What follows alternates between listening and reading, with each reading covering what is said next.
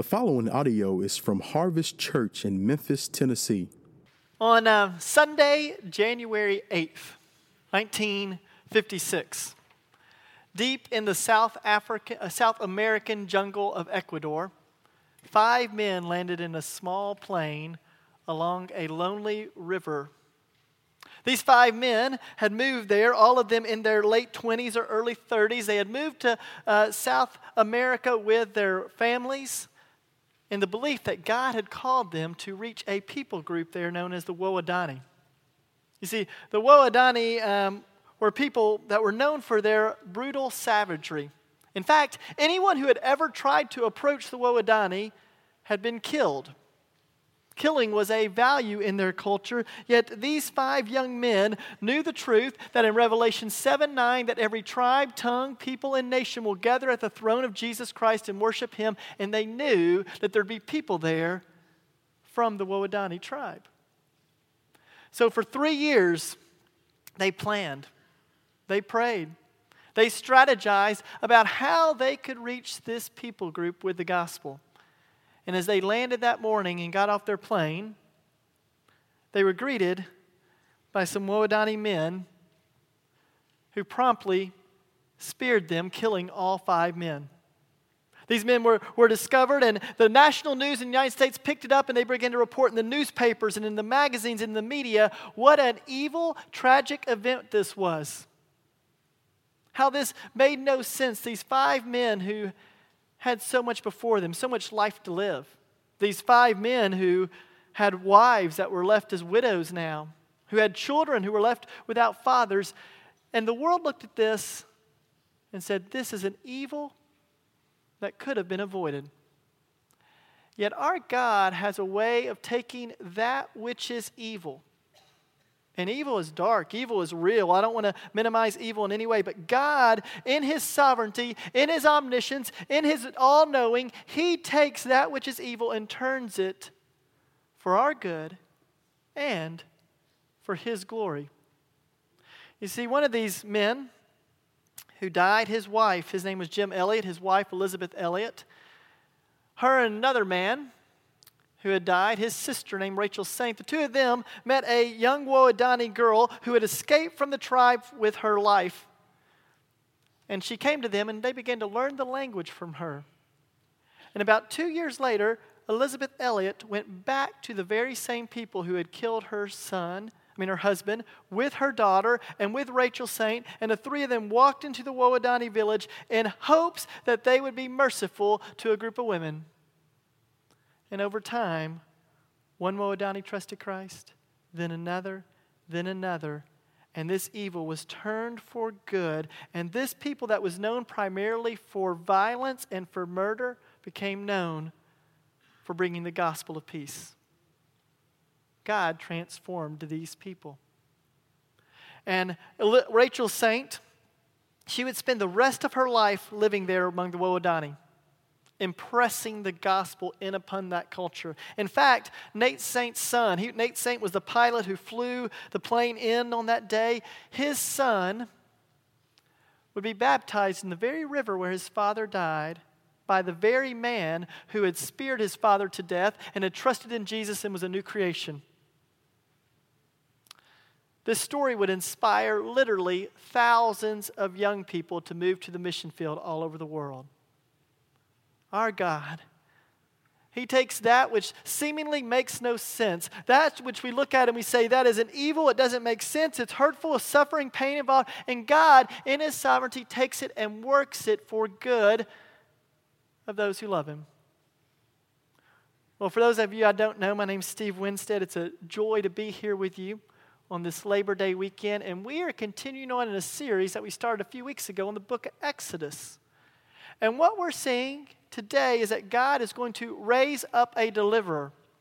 God's people have been in slavery and in bondage to the most evil man that we've seen in Scripture so far a man named Pharaoh. Pharaoh is cruel, and he sees that the Israelites have started to grow. You see, the Israelite people, they moved to Egypt over 400 years before the events that we're looking at. And when they moved to Egypt, there were only 70 of them. There were 12 brothers with their families. And they moved there, seeming a small group of people, and they were a blessing, just as God had promised that Israel would be a blessing wherever they went. They were a blessing to the land of Egypt, and Egypt began to flourish.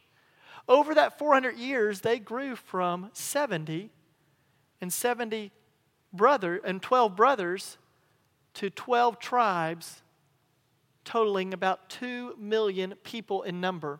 And when as they grew, Pharaoh began to fear them and put them in slavery. And he figured if I can squeeze them out, I've got to shrink their numbers. They're getting too strong. So he began to enforce harsh labor upon them. When that didn't work, Pharaoh said, But we'll kill all the baby boys. And he orders the midwives to kill the boys when they're born. And the midwives defy Pharaoh and don't do that. And then a third time, Pharaoh says, I must, increase, must decrease their numbers and orders all the baby boys thrown into the river to a certain death. This Pharaoh, what he has done, he's so twisted that he is calling that which is pure evil, he's looking at it as being good killing these babies. He thinks it'll be for the good of their nation. He has become hardened and darkened. And what we're going to see this morning is that truth that Kenna mentioned lived out, this scriptural promise in Romans 8:28. It'll be on the screen for you that we know that in all things God works for the good of those who love him, who have been called according to his purpose. That God takes these things that we look at. Evil. Evil's real. It's dark. There's some evil I look at and I go, I do not understand how God could ever use that for good, and I don't think I'm going to see it this side of eternity. But we can trust the promise that for those who love God, He works things together for the good of those who love Him. Well, let's start. If you've got your Bibles, we're in Exodus, the second book in your Bible. Exodus chapter 2. And what we're going to look at today is that God's people, they've been in slavery for 400 years. And today we're going to watch God raise up a deliverer. But here's what we're going to see we're going to see two stories. And in these two stories, we're going to see evil looks like it's going to prevail, and God's going to take it and turn it on its head and use it for good. Sometimes God allows us to see how He takes the suffering, the pain, the evil in our life and uses them for good. Sometimes we won't see him this side of eternity, but here we get to see two stories of exactly how God does that. And what's interesting, one of them, the man Moses, does nothing to bring about, and God uses it for good. The other, Moses' hand is very much involved with. Moses brings the evil about. He's engaged in the evil, and God still takes it and turns it for good. Well, let's start reading in verse, uh, verse 1 of chapter 2. Now, a man from the house of Levi went and took as his wife a Levite woman. Now, for us, we quickly read over that, but for a Hebrew reading this, there were 12 brothers that came there, and they've become 12 tribes, and one of the tribes is the tribe of Levi. And for any Jewish person reading this, when they hear Levi, it's synonymous with this idea of worship, because they'll become the tribe of worship. And here's why that's significant Moses is born into the tribe that one day will be known as the tribe of worship because his purpose is to lead God's people to freedom, to worship God Almighty. That's what God's raised him up to lead his people to freedom, to worship him. And notice also, he's not born to another tribe named Judah. Again, there's 12 tribes. One of the tribes, Judah, and we see in the book of Genesis that from Judah will come the ultimate deliverer, Jesus Christ. So we know that this guy, right off the bat, he's not going to be the ultimate deliverer. He's not the Messiah. Verse 2. The woman conceived and bore a son, and when she saw that he was a fine child, she hid him for three months.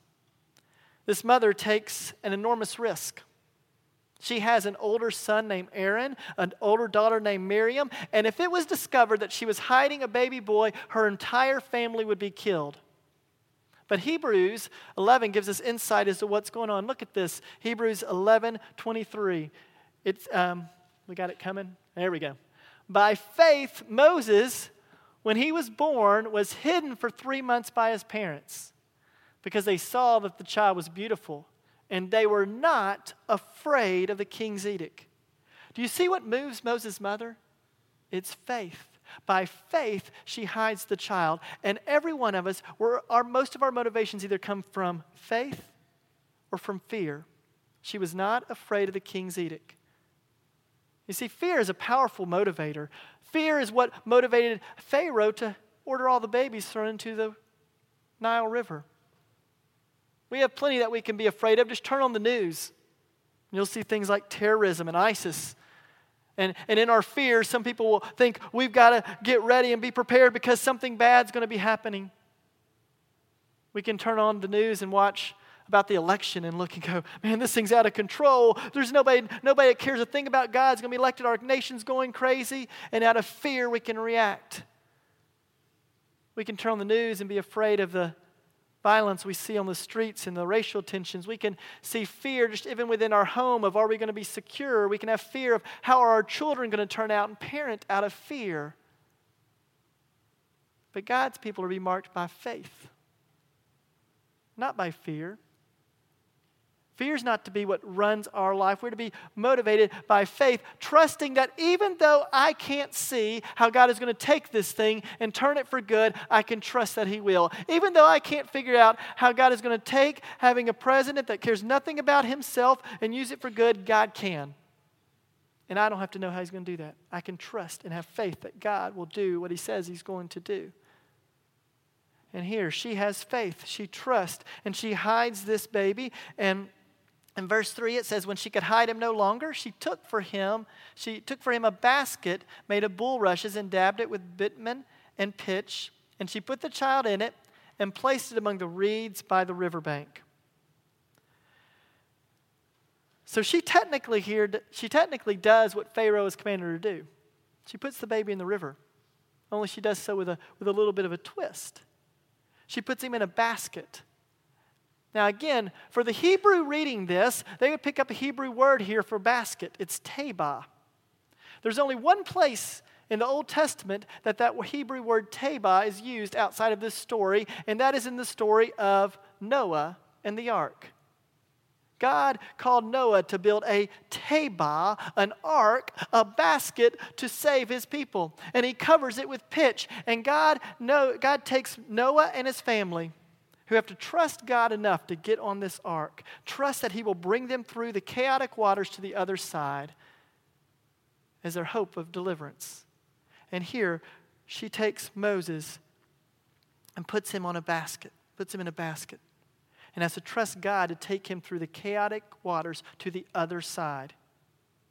See, that's even what uh, baptism is a picture of. Baptism, we have to trust God enough that we'll enter into the chaotic waters, trusting. It's a picture that we trust God enough that He will bring us through, deliver us to the other side, that we are safe and secure with Him. And she trusts God and puts this baby in a basket. Now, in verse 4, it says, And his sister stood at a distance to know what would be done. So here is uh, this little girl, most likely Miriam. She's watching to see what will happen. And in verse uh, 5, it says, Now the daughter of Pharaoh came down to bathe at the river. While her young women uh, walked beside her, she saw the basket among the reeds and sent her servant woman, and she took it. When she opened it, she saw the child, and behold, the baby was crying. She took pity on him and said, This is one of the Hebrew children. Then the sister said to Pharaoh's daughter, Shall I go and call you a nurse from the Hebrew women to nurse the child for you? And Pharaoh's daughter said to her, Go. So the girl went and called the child's mother, and Pharaoh's daughter said to her, Take this child away and nurse him for me, and I will give you your wages. For the woman, eh, so the woman took the child and nursed him. Now, this passage here, it's full of irony. What we're going to see is God's going to take this evil. As, as Moses floats down the river, it appears that all hope is lost, that this evil is going to prevail, but God is going to take it and turn it on its head and use it for good. You see, if God uh, had not used Pharaoh's daughter, Moses wouldn't have made it.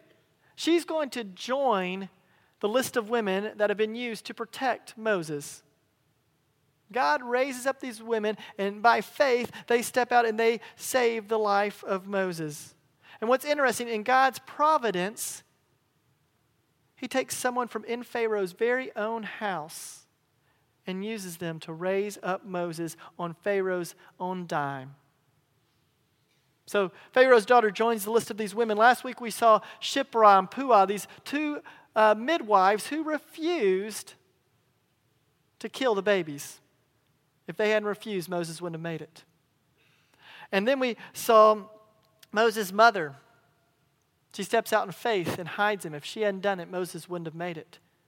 And then we see Moses' mother place him on the river by faith, trusting in God. If she hadn't done that, Moses would not have survived. And we see Moses' sister watches to make sure the crocodiles and the dangerous waters do not overtake the baby in the basket. And then we see Pharaoh's daughter notice.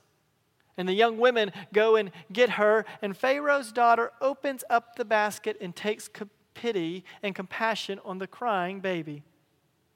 God works this step by step by step out exactly like He wants it, though it seems like evil will prevail.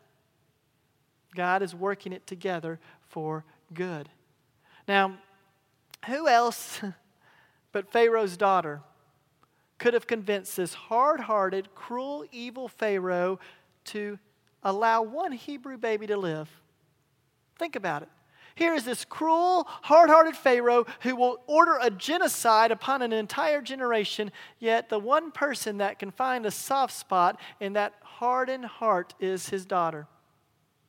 Seems to me like daughters have a special place in their father's heart. I've got all boys, so I don't personally get to experience that, but when I talk to my friends who have girls, it is it's tough for them to say no to their little girls. I was here, uh, we, we had a movie night uh, uh, about a month ago here at the church, and I was in the back talking to a friend of mine, and his little daughter comes walking up, and she's this cute little two or three year old girl, and she says, Daddy, can I have some candy? The dad's like, Sure, you know, go get some candy over there. Well, she goes and gets it, and about two minutes later, she's back asking for more candy, and the dad says, Sure, go get it. She does this about four or five times coming every time and asking for candy. And, and before you start to think this dad's doing a bad job, he knows that she's just sort of, she's building like this candy empire over there on her mat. And she's got all this, she's not eating any of it, she's just stockpiling it. I, I remember thinking, how hard is it to say no to that little girl? How, how can a father say no to their little girl? And the one person that can get through the heart of this hard hearted Pharaoh is his daughter, and that's the very person that God has Moses land before. God is working these things together for good. And unknowingly, Pharaoh's own treasury will raise up the very boy that will be his undoing. Moses is going to be educated in the ways of Egypt. Moses will understand Egyptian language, Egyptian culture, Egyptian heritage, Egyptian business, Egyptian styles, the inner operation of Egyptian life, Moses will understand better than any Hebrew person alive. God is shaping him right there in the house of Pharaoh. Pharaoh is paying Moses' own mother to nurse him. Pharaoh is paying for Moses' education. God is raising him up in his sovereignty to do this. Now, when we hear this story, we often take our pain, sufferings, the evils that we uh, encounter in life, and we sort of put ourselves in Moses' situation. God's going to work it out just the way we hope He will, just like we want. Well, know this one baby boy survived a genocide. Thousands of mothers and thousands of fathers went and threw their baby in the river. Thousands of mothers and fathers were brokenhearted watching, knowing that their namesake, that their child was dying. Thousands of little of big brothers and big sisters watched their little brother die. This is a, a tragic, evil, hurtful, painful thing. But yet, God, in the midst of it, saves one and will raise him up to be the one who delivers the nation. So here's what we see Pharaoh orders a genocide on all baby boys, a purely evil thing. And as Moses floats away, it seems like God's plan is thwarted, but God has, raised, has Moses raised in Pharaoh's house in order to prepare him for a good. Here's the point. It'll be on the screen. God hears his people's pain. God hears your pain. God hears his people's pain and he remembers his promise to work all things for the good uh, of those who love him, even though things may look out of control. God hears and he remembers and he'll work them for good. God is working even in the midst of chaos for good. Look at verse 10 says, When the child grew older, she brought him to Pharaoh's daughter, and he became her son. So Moses is adopted into the house of Pharaoh. He'll be raised as a grandson of Pharaoh. She named him Moses because she said, I drew him out of the water. This name is significant. She drew him out of the water, but the name also is a prophecy of what he's going to do. Moses will draw the Israelites out through the water to worship God. And God is working here in this naming of this child, even over all the details. Even this Egyptian name he gets, Moses, is significant. In verse 11, it says, One day when Moses had grown up, he went out to his people and looked on their burdens and saw an Egyptian beating a Hebrew, one of his own people. Acts chapter 7, verse 23 tells us that Moses is now 40 years old. 40 years have passed, and the question is Is Moses going to identify with his high and lofty position? Moses has been raised in the house of Pharaoh. He most certainly would have been one of the highest ranking uh, officials in Egypt. He has everything he could ever want in this world as far as worldly living goes. He's in a powerful position with wealth, prestige, honor, education. He's got all those things. Is he going to identify and live out of that, or is he going to identify with the people that he was born to? This lowly people, the Hebrew people who are caught in slavery. In verse 12, he looked this way and that, and seeing no one, he struck down the Egyptian and hid him in the sand. Moses sees a troubles between the Hebrews and the Egyptians, and he steps in and tries to handle it himself. In his own arrogance, in his own uh, self sufficiency, he tries to take care of a large problem and he kills a man. Actually, the word used here is the same word. Uh, the word for beating this man is the same word that is used for beating the Israelites. Moses literally beats this man to death. It's a brutal, violent thing that Moses does. And notice he knows it's an act of sin. He looks this way, he looks that way. He's making sure nobody sees what he's about to do. And then, once he kills the man, he buries him, hoping no one will know what he's done. He hides his sin. And that's what sin and evil always lead us to. We want to hide it. No one will see it. Clear the internet history. Keep, uh, tell a half truth change the numbers, do whatever we can to keep our sin hidden and buried. And look in verse 13. When he went out the next day, behold, two Hebrews were struggling together, and he said to the man in the wrong, Why do you strike your companion? He answered, Who made you a prince and judge over us? Do you mean to kill me as you killed the Egyptian? Then Moses was afraid and thought, Surely this thing is known. Moses comes and sees two Hebrews fighting. And they ask him, Who made you prince and judge? The very roles that God will call Moses to to be the prince over the nation and to be the judge over the nation, yet he's not ready yet.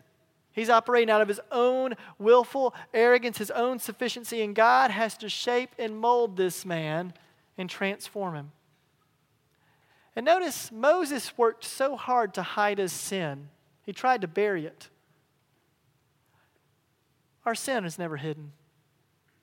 God is all knowing. He knows our sinful hearts, our sinful ways, the evils that are in our life. He knows those things. And if He needs to expose those to bring you closer to Him and to use you for His will, He'll expose them. He'll take them public. And that's exactly what He does with Moses. He takes his sin and it becomes known. Everybody knows what he has done. In verse 15, when Pharaoh heard of it, he sought to kill Moses. This is the second time that we see Pharaoh try to kill Moses. He tried to kill him as a baby. Now he's going to try to kill him as an adult. Moses has left the high position of Egypt and has stepped down with the Hebrew people. And notice, he tries to solve the very things that God has called him to solve the difference between the Egyptians and the Hebrews, but God is raising him up for something much bigger than one Egyptian and one Hebrew. He's going to solve the difference between the most powerful nation on earth, Egypt, and between these two million Hebrew people. He's going to step in and fix their problems. He's going to deliver them. That's what God has called him to. And also, he'll mediate not just between two Hebrews, he'll mediate between the Hebrew nation, which is comprised of millions of people who are fighting and bickering, and he'll step in and serve as judge. God is preparing this man for something much larger. And God has to shape him, God has to break him, God has to take him low to the point that Moses will say, I can't do it, God. And God will say, The only way you can do it is with me, and I'll be with you. I'll speak for you. I'll send you your brother to speak for you. Halfway through verse 15. But Moses fled from Pharaoh and stayed in the land of Midian and sat down by a well. Moses, when his sin is discovered, he runs away. He goes to Midian. Now, Midian is the cousin of the Israelites. Abraham is the father of the Israelite nation. He had another son by his second wife, Keturah, and that was Midian. So he runs to his family relatives and he goes and sits down by a well. Now, a well was a significant place in ancient times. You needed water to live. So the entire community would gather around a, a, a well and everybody would show up there. It's a place where hospitality would be uh, welcomed. And here, Moses runs to the well in verse 16. Now the priest of Midian had seven daughters, and they came and drew water and filled their troughs to water their father's flock. The shepherds came down and drove them away, but Moses stood up and saved them and watered their flock. When they came home to their father Reuel, now, Reuel means most excellent. You're going to see Moses' father in law later called Jethro. That's his sort of down home name. He said, How is it that you have come home so soon? They said, An Egyptian delivered us out of the hand of the shepherds and even drew water for us and watered the flock. He said to his daughters, Then where is he? Why have you left the man? Call him that he may eat. As I mentioned, the well was significant in ancient times. People would show up there, and watering the flock was often the work of a woman. And these seven uh, sisters come, and they're attacked by some shepherds. And this time, Moses steps in.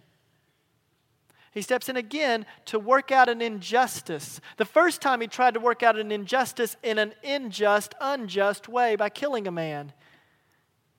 This time, he steps in to work out an injustice and it doesn't end in death, it ends in a, a better resolution. And here, the father hears about this and asks, Who is this? Why haven't you invited him to dinner? Bring him in.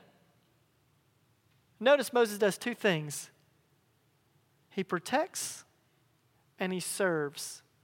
And I think when this father, Reuel Jethro, when he hears this, he goes, That man has potential. That, that man might make a, a good husband for one of my girls.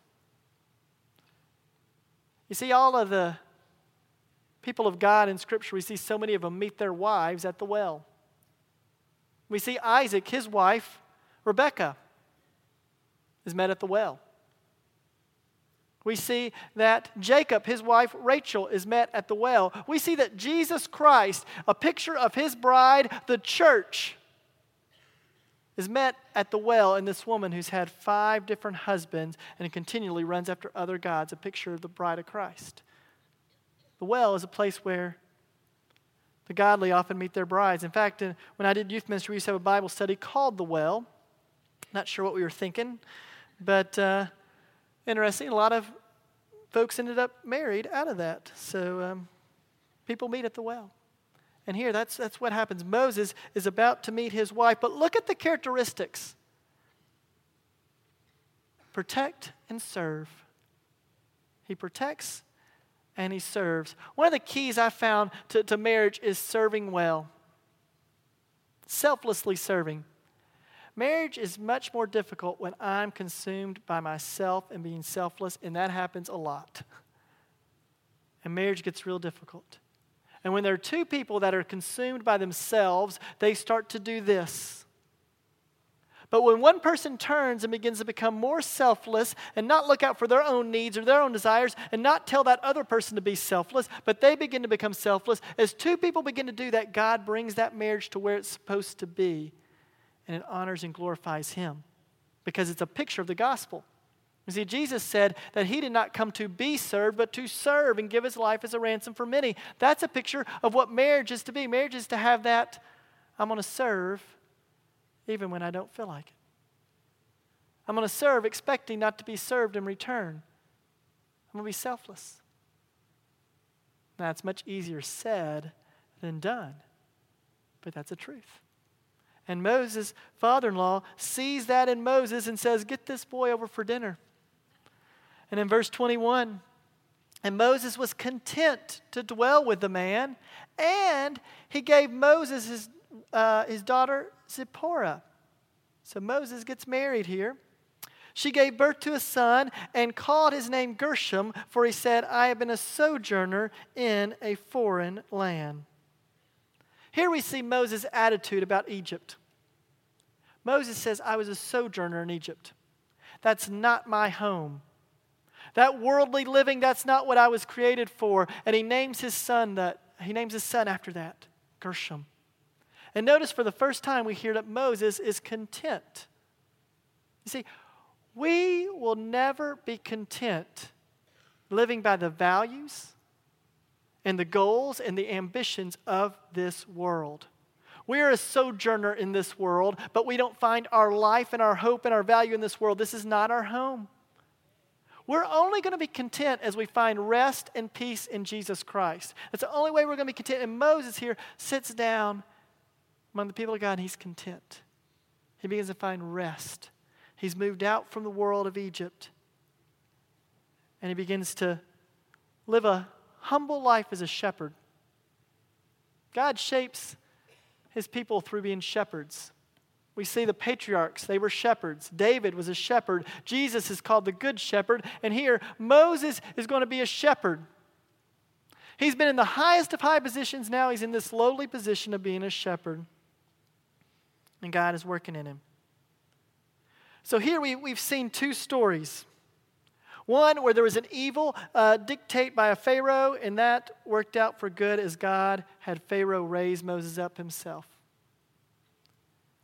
Here we see Moses kills a man, a violent, brutal act. Yet God takes that and humbles Moses and lowers Moses to the point that his arrogance and self sufficiency is broken, and God is now preparing to use Moses to lead a nation of two million people to freedom to worship him. This is how God moves Moses to uh, shape him. So here our second example. Moses kills a guy, but God sends him to the desert to shape him to be a shepherd of his people. And here's our second point. God sees our sins. Moses couldn't hide what he had done. God saw it. And he knows our hearts. He knows what's going on inside our hearts. He knows our arrogance and our pride and our self sufficiency and all that's going on in our heart. And in his mercy, he humbles us for our good and his glory. God will humble Moses for our good and for his glory. He lowers Moses. Look at verse 23. During those many days, the king of Egypt died, and the people of Israel groaned because of their slavery and cried out for help. Their cry for rescue for slavery came up to God. During those days, we're told in Acts that Moses spends 40 years in the desert as a shepherd. Get this Moses will be 80 years old when he goes back to Egypt.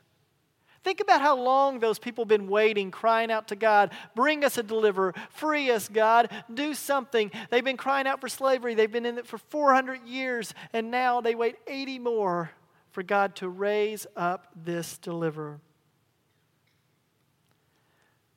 See, I don't want to minimize evil and suffering and pain, but God, in His sovereignty, works it for good and for His glory, for our good.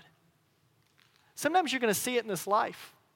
There are things in, your, in this life, the evils that we look at, and we'll see how God weaves them together for good. But there are so many, there are things I look at and I go, that is so evil. How can God ever use that for good? And we won't see until we reach eternity how God takes the hurts and pains and joys and weaves them together in a tapestry for our good, for His glory. And here, Moses is about to go and move to action. God is about to call this man who he's been shaping and move him to action. Pharaoh has died, and there's a new Pharaoh. The people maybe hope that he would be lighter. He's not. This Pharaoh is probably like a brother to Moses. They were raised in the same household, and he's now in power. And look at verse 24 and 25. God heard their groaning, and God remembered his covenant with Abraham, with Isaac, and with Jacob. God saw the people of Israel, and God knew. Notice God hears. He hears what's going on. He remembers his promise. God will not forget his promises. We can rest secure in that. He sees, he knows our hearts. In the midst of the pain and suffering of life, you can rest that God knows, that He sees, that He hears, and that He remembers. When things don't make sense, when we're tempted to operate out of fear, we can move to faith, trusting God is going to work it for good and for His glory, even though we don't see how He's going to do it. Even though in our finite minds we can't figure it out, we can rest in that. As I uh, studied Moses' life, I, I found a lot of parallels God, in his sovereignty, he makes Moses a shadow of the coming Messiah. I found over 40 parallels between Moses and Jesus Christ. I just want to give you a few that we've seen so far. Moses was born during a genocide of baby boys, just like Jesus Christ. Moses was born under an oppressive nation who were oppressing God's people, the Israelites, just like Jesus Christ. Moses had an adoptive parent, just like Jesus. Moses spent time in Egypt as a child and was called out of Egypt just like Jesus. Moses left a position of power and privilege in the highest court of Pharaoh, and Jesus left a position of power and privilege with God Almighty and stepped down and took on flesh and became lowly to be with us. Moses is a shadow of coming Jesus. Moses, at one point later on, we're going to see him, and he's going to come forward. He's going to say, God, save the nation, take me in their place. Moses is going to offer himself as a sacrifice for the nation. But God will reject Moses. Moses is an unacceptable sacrifice. See, Moses killed a man. Moses was sinful. He wasn't an acceptable sacrifice, but one who's coming, a deliverer is coming who will be a acceptable sacrifice, who is a acceptable sacrifice, Jesus Christ. You see, Moses is the deliverer of this story here. But he's not our deliverer. He's not the ultimate deliverer. He's a shadow of the ultimate deliverer. He's a picture of the ultimate deliverer, but we trust in the ultimate deliverer who came, who is Jesus Christ. And you see, it's in our sin, it's in the pain and suffering that reminds us that we are needy people and we need a deliverer. And until we realize that we need a deliverer, we will not cry out to God for help. And when we cry out to God for help, He will hear, He will remember, He'll see and He'll know and He'll remind us I've sent the deliverer. Trust in Him. Jesus Christ has delivered you from your sins. He will give you victory over your sin. He will wash you clean where you can stand before the Father as sinless. He will take you through the waters to the other side. We can trust in our deliverer. So we can remember as things appear to be falling apart around us, as it seems like evil is going to prevail, as this world looks chaotic, as we can't figure it out, that there's a deliverer who has came to bring us into right worship with God, just like Moses was going to bring the people into worship with God. Jesus brought us into right worship with God, and He's coming back. And when He comes back, He'll put an end to all evil. He'll fix this whole thing. And we long for the day that He returns. And some of you here today, you've, most of you probably trusted Jesus. You've trusted our deliverer, yet oftentimes you find yourself operating more out of fear than faith. I want to invite you to hold, uh, hold tight to his promises, even when you can't figure out how it's going to work out even when it doesn't make sense. Some of you here today, you've never really trusted in the deliverer. Oh, you, you may have tried to be good and work things out on your own, but you realize, I can't do it. And your sin is there to remind you that you're not good enough. You can't do it. You need a deliverer who can. Well, as we take communion, we invite you to come and commune with the living God who sent his son as a deliverer to reconcile us to him. That's what this is a picture of. It's open to all who believe, all who've trusted in Jesus Christ. This table is open to you, and we invite you to come and to remember that it was through the body of Jesus Christ, it was through the blood of Jesus Christ spilt on the cross that we are reconciled to God through our deliverer, Jesus. Tables will be open. Let's pray. God, we do thank you. Thank you for your word. It's true. It's, uh, we can stand on it, lean into it, depend on it. Lord, I thank you for your word in Exodus chapter 2, where we see these examples, or these, these true real life stories where you take evil and use it for good. And Lord, I know there's many of us here who are suffering, many who are see evil around them and can't figure out how you will use it for good. Lord, will you remind them of your promise that you will do that? Though we may not see it, though we may not taste it in this life, that you will do that and we can trust. Lord, some of us will die in faith, just like the Egyptians died in faith, waiting for the deliverer. Some of us will die in faith, trusting that you're going to work it for good. Lord, but we can die, we can live with hope because you have sent a deliverer who has made things right between us and you, if we'll trust that. We thank you for the tables that we can remember this in. In Jesus' name, amen. Thank you for listening to the audio from Harvest Church in Memphis, Tennessee. Feel free to make copies and distribute this content, but please do not charge for those copies.